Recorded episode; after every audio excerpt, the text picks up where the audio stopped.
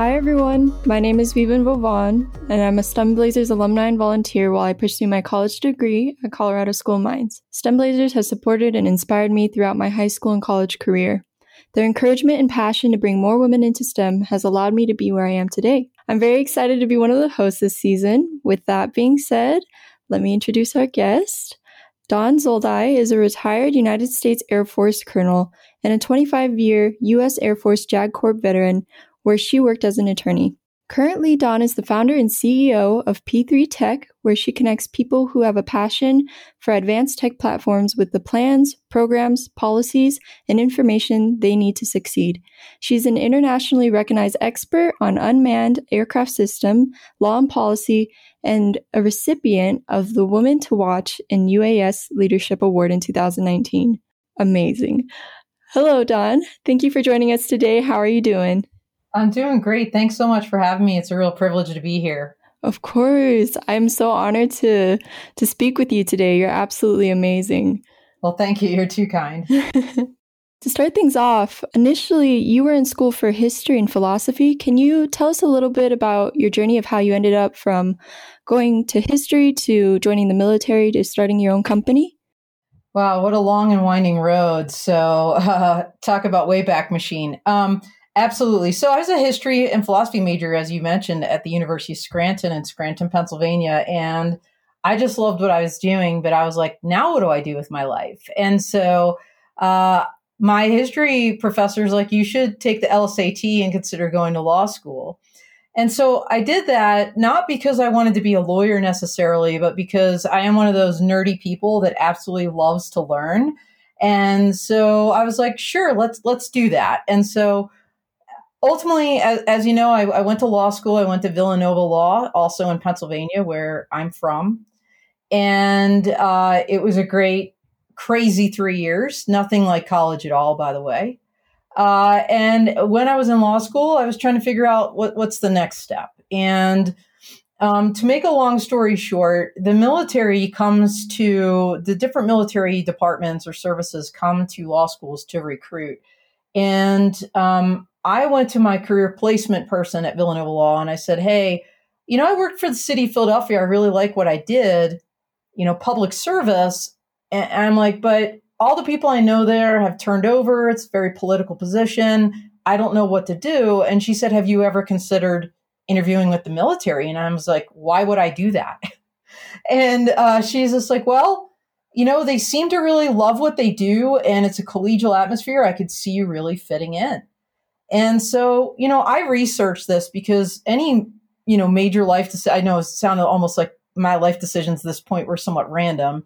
Um, but, you know, this was kind of a big one because joining the military as a JAG, uh, judge advocate, lawyer, is a four year commitment, a service commitment. And so I, I shadowed someone at Dover Air Force Base in Delaware uh, you know, I I did it, the interview and everything like that. I went to McGuire Air Force Base, also checked that out, and you know, I figured it was a four year commitment. I can do anything for four years, give it a shot. So there I was, 25 years later, retiring as a colonel, and man, it was like one of the best decisions, other than marrying my husband, of course, that I ever made because I absolutely loved my time in the Air Force. And what I loved about it was this theme of my life, which is lifelong learning. Because as a JAG, as a military lawyer, they throw you into areas of law and practice that you might not have experience in. You just have to, you just have to learn it. And that's where I also became passionate about drones because it was late in my career that they introduced me to that. And um, that really just sparked a passion in me, uh, drone law and policy. And it's what I chose to do full time once I not only retired from the military, but also from federal civil service. I did three years as a um, an attorney for the General Counsel's office and also on faculty at the Air Force Academy. So started my business in October 2019. And that's kind of my journey to how I got here.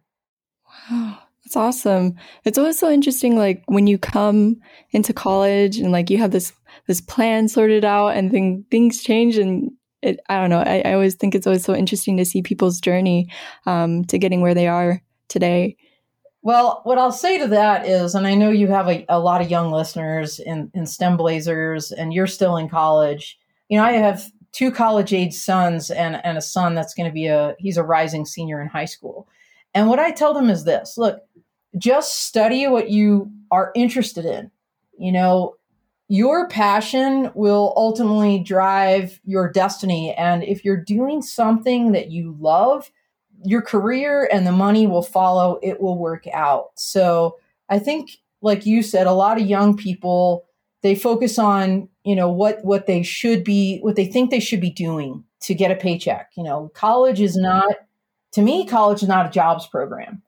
College is the time for you to explore what you love, what you're interested in, figure out what you don't like.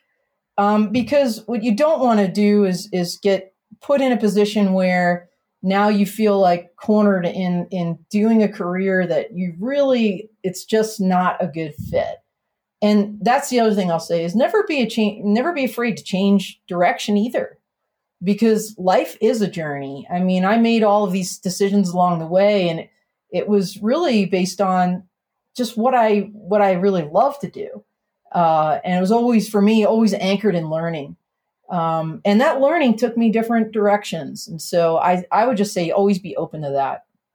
Yeah, that's wonderful advice. I know for sure I, I had those moments where I like was questioning, like, is this really what I want to do? And and hearing that even though plans changed, like if you do something you're passionate about, things will follow through. It's very reassuring to hear and it makes me feel less stressed. well, good, because I know, uh, you know, I, I see it in my house and COVID, I think has exacerbated this for people. You know, kind of the isolation and not having that social connection at school. Um, you know, this I this pressure that people put on themselves to to perform, to know what they want to do, and I say it's overrated. You know, do what you love, study the things that interest you. It'll work out. I mean, heck, I was a philosophy major and history major just because I enjoyed it.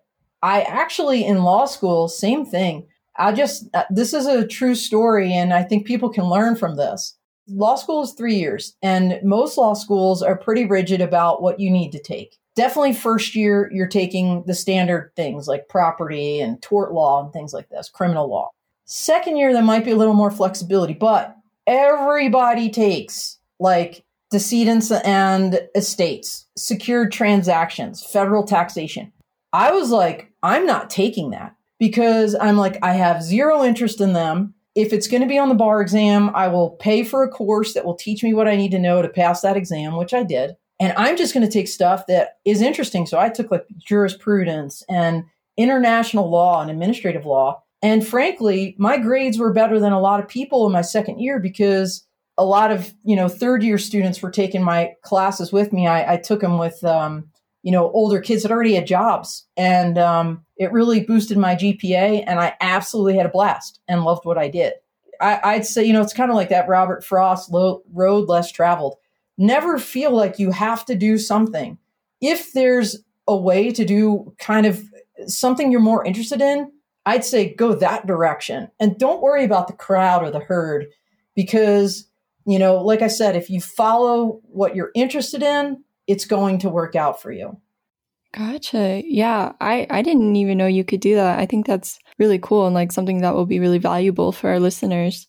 Can you tell us a little bit about P3 Tech and what a day in your life looks like as a CEO? Oh boy. All right. So, a day in my life lately, of course, with COVID and probably even after COVID, it's still going to be similar. Like, I'm in my basement, right? So, I created a home office. It's just me and my company. And my company also very similar to my life passion, really at the core is about education. So, what I do quite frequently is I write articles. I'm a columnist for two different magazines. Uh, I freelance for a number of magazines. Uh, companies hire me to write about their products or services under my byline uh, to put into either on their website or blog as a thought leadership piece or get into a magazine uh, for themselves. I have my own podcast uh, called Drones at Dawn. Uh, it is every Monday at 8 a.m. Mountain uh, on the inner Interdrone launchpad, and, and they beam it out live. It's a live stream through like Twitch, LinkedIn, two YouTube channels, and Facebook. And, uh, you know, I'm involved with a whole host of companies and nonprofits as well. So just really this month, I became the CEO and president of UAS Colorado. That is the state's only business league for unmanned aircraft community. And so a day in my life, it depends on what day it is, but I am an early riser. So a day in my life usually looks on a late day, I'm getting up at 530 or I'm starting to work at 530 and uh, you know i spend at least an hour maybe more on social media posting at least two posts across every single platform. So I'm on LinkedIn, I've got an Instagram, Facebook, several Facebook pages that I'm, I've joined of other people, and um, Twitter. And then I also have a, my own Patreon page. If you've never heard of Patreon, I post up my podcasts and special bonus podcast footage and my blog behind my Patreon paywall. So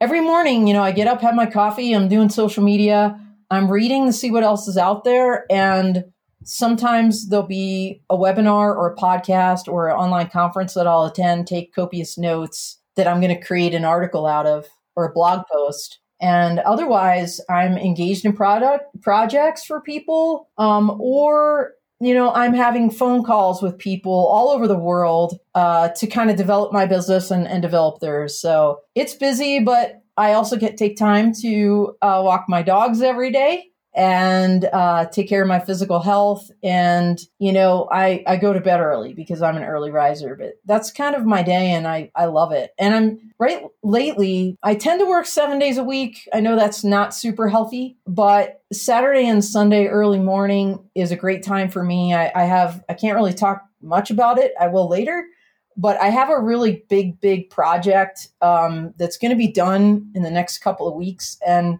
that weekend time is really great time, uncluttered from my other normal stuff during the week, where I can just focus on it. And so when that's done, which will be soon, I'll have more time and I look forward to doing hikes and other things on the weekends. Very nice. Awesome. Yeah, I was actually going to ask you like you're doing so many amazing things. Like how do you how do you balance your ambitions and your um, you know, all the amazing things you do with with your work life balance. And I mean, definitely starting early seems like one of those things, and then walking your dog. That's that's awesome. Do you have any other advice on that that work life balance?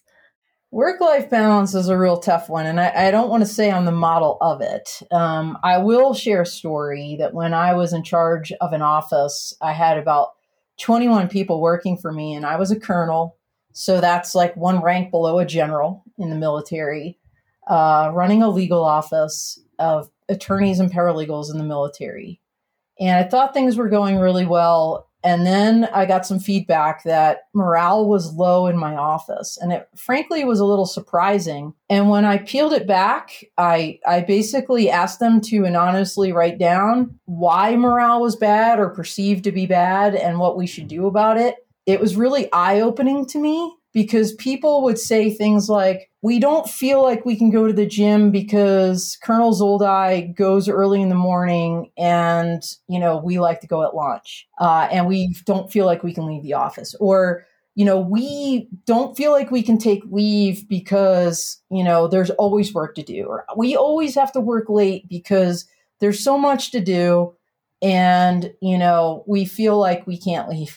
that was really shocking to me because what I realized was I was giving off this vibe and people were following my lead and, and assuming things that even though I told them I uh, I'm a morning person, so I'll come in early. I eat lunch at my desk. Like you don't have to do that. Like what do you? And they but they didn't believe it because they didn't see me doing it. So what I told them was this: once I knew the the problem, we we instituted a lot of changes in the office and we would literally walk around me and my my deputy and my my senior uh, master sergeant senior enlisted person.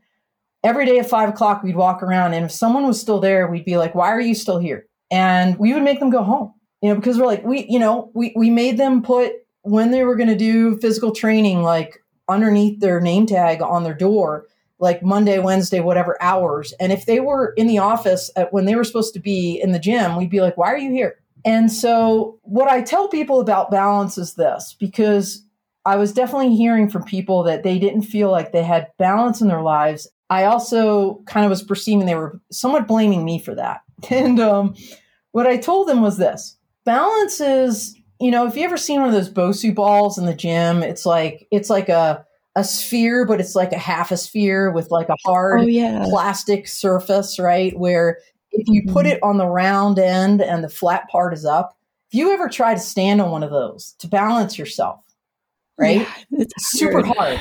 You know what I'm talking about. Yeah. So what I tell them is this balance, I cannot achieve balance for you. Like everybody has to achieve balance for themselves. Like I can hold your hands if you're on that Bosu ball and help you. But at the end of the day, like balance is hard. It, it, on a Bosu ball, it requires every muscle like in your body so you don't fall off. And how you place your feet or how you put your shoulders and, and maybe bend your legs in a way that keeps you on that ball, it's going to be different for you than it will be for me. And I cannot like attain it or achieve it for you. So what I told them was, look, I will give you the tools, I will give you assistance to find balance in your life, but that is some that is a personal choice every single day when you wake up as to how you plan to accomplish it. If I give you time to go to the gym and you choose not to go, that's on you, you know? And so what I tell people is you have to it's hard work to have balance. It's it's something you have to work on. That means sometimes you ha- there's a give and take right? Like if I have to, I have this project to do, but I also want to walk my dog. How do I, how can I do both? And that's where, you know, for me, it's like I'm getting up early, you know, and I know how much I can accomplish when most people are asleep, you know, and that's how I do it. But for somebody else, maybe it's two in the morning and they'd rather stay up late, you know? Um, so balance is hard. And, it's something like i said that everybody has to make that choice every day and figure out what works for them. And there's no mat there's no magical template for it. For sure. Yeah i definitely agree. And i really like hearing snippets of like your leadership as well when you're discussing that and how you really wanted to hear like their perspective and then you made changes to that like I think those are definitely great qualities of a leader. well, it I'll tell you it was really hard. It was very difficult, almost like, you know, heart piercing to when you hear feedback that people are not doing well under an environment you've created. And so you really have to step back from that and not take it personally and figure out what are people's needs and what, you know, how can I meet them where they are? Because they are not me. And people have different needs. And I think peeling that back as a leader, really understanding your people and having that communication where they feel like they can tell you, which that opened the door, that anonymous, like, hey, fill this out and let me know. And then it just, within six months, the place changed radically, turned around 180 degrees. And um, we became a family, and it was mm. pretty great. That's amazing. Well, thank you so much, Dawn, for answering those first few questions. We're just going to take a quick short break and we'll be right back for some more. Hi, I'm Wendy Merchant, founder and executive director of STEM Blazers. We hope you are enjoying the podcast. If you would like to stay connected with us after the podcast, please follow us on Instagram, Facebook, Twitter, and LinkedIn. Our handle is at STEM Blazers. We share content about our programs, scholarship opportunities, upcoming events, inspiration, and more. We look forward to connecting with you. In the meantime, enjoy the rest of the conversation.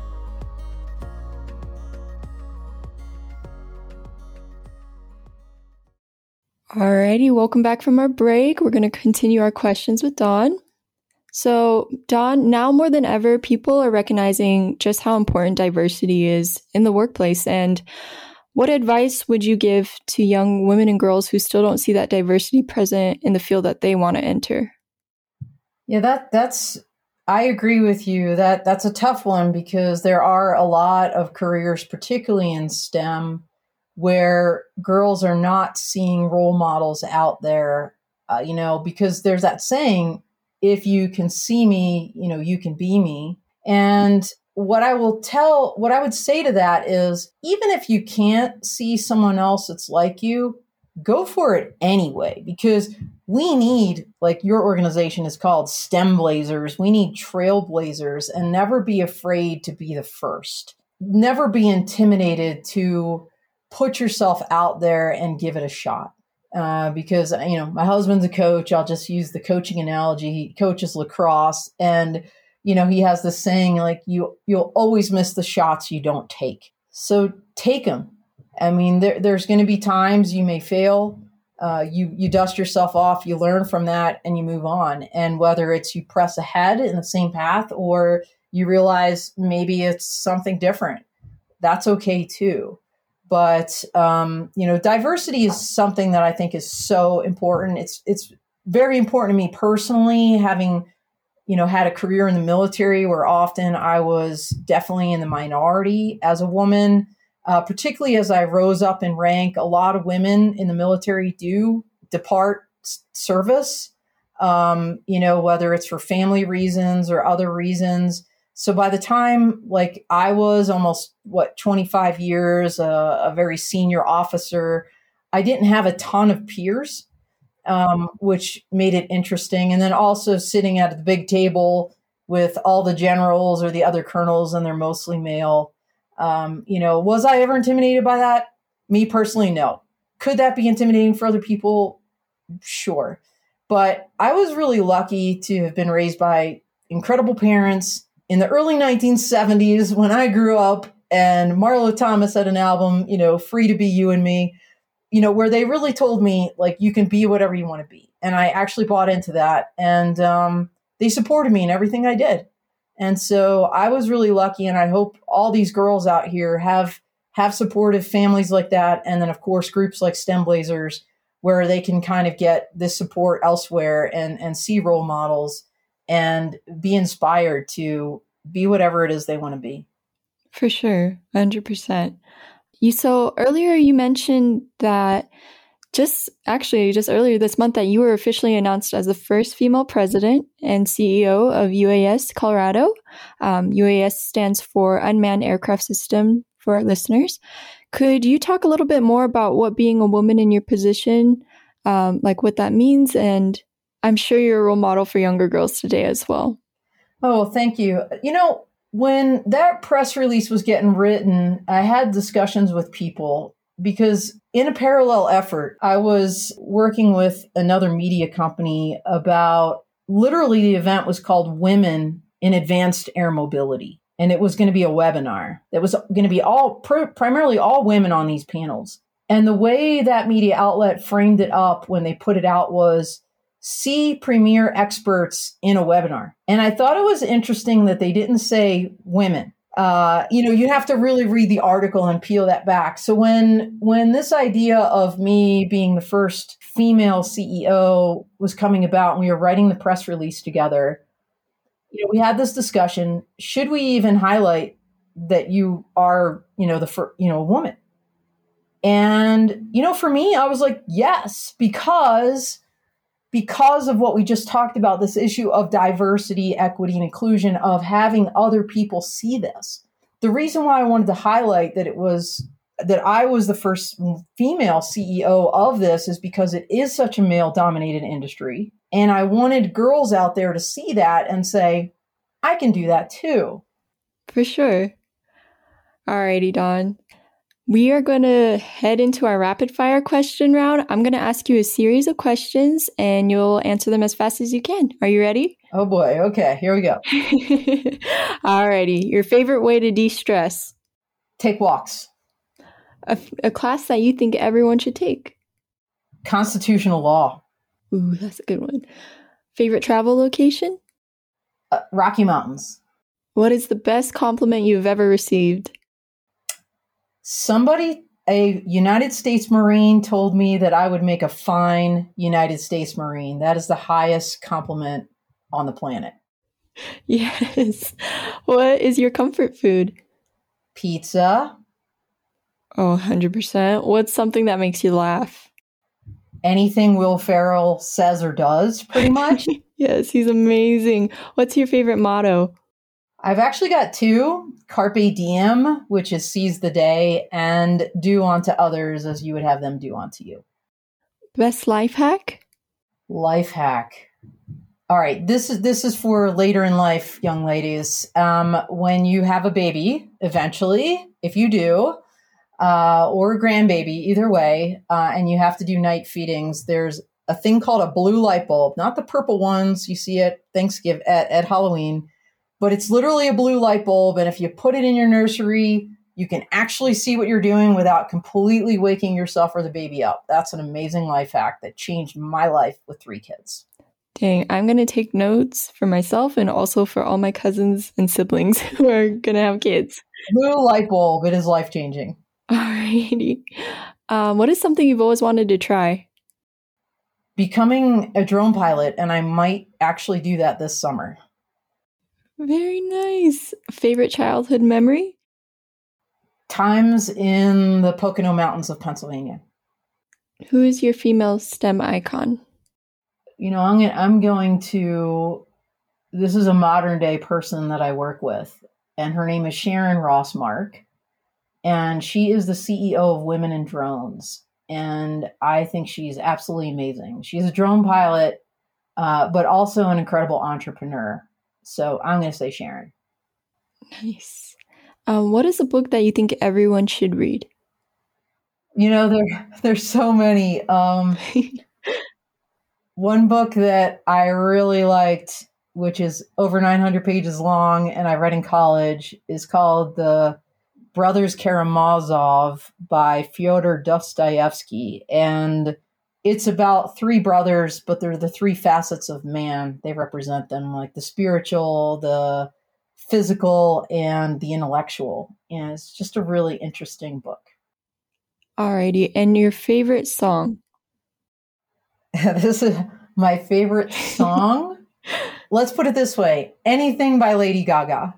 Anything by Lady Gaga. Alrighty. We have a mentor playlist, so we're gonna definitely put a Lady Gaga song on there. All right, sweet. Alrighty. And lastly, this is a question that we ask all of our guests. Standing where you are right now, what advice would you give to your high school self? It's so funny you asked that because on my podcast, I actually asked that of every single person in my bonus footage. I've never really thought of the answer myself. What advice would I give to my younger self? I think it would be have confidence.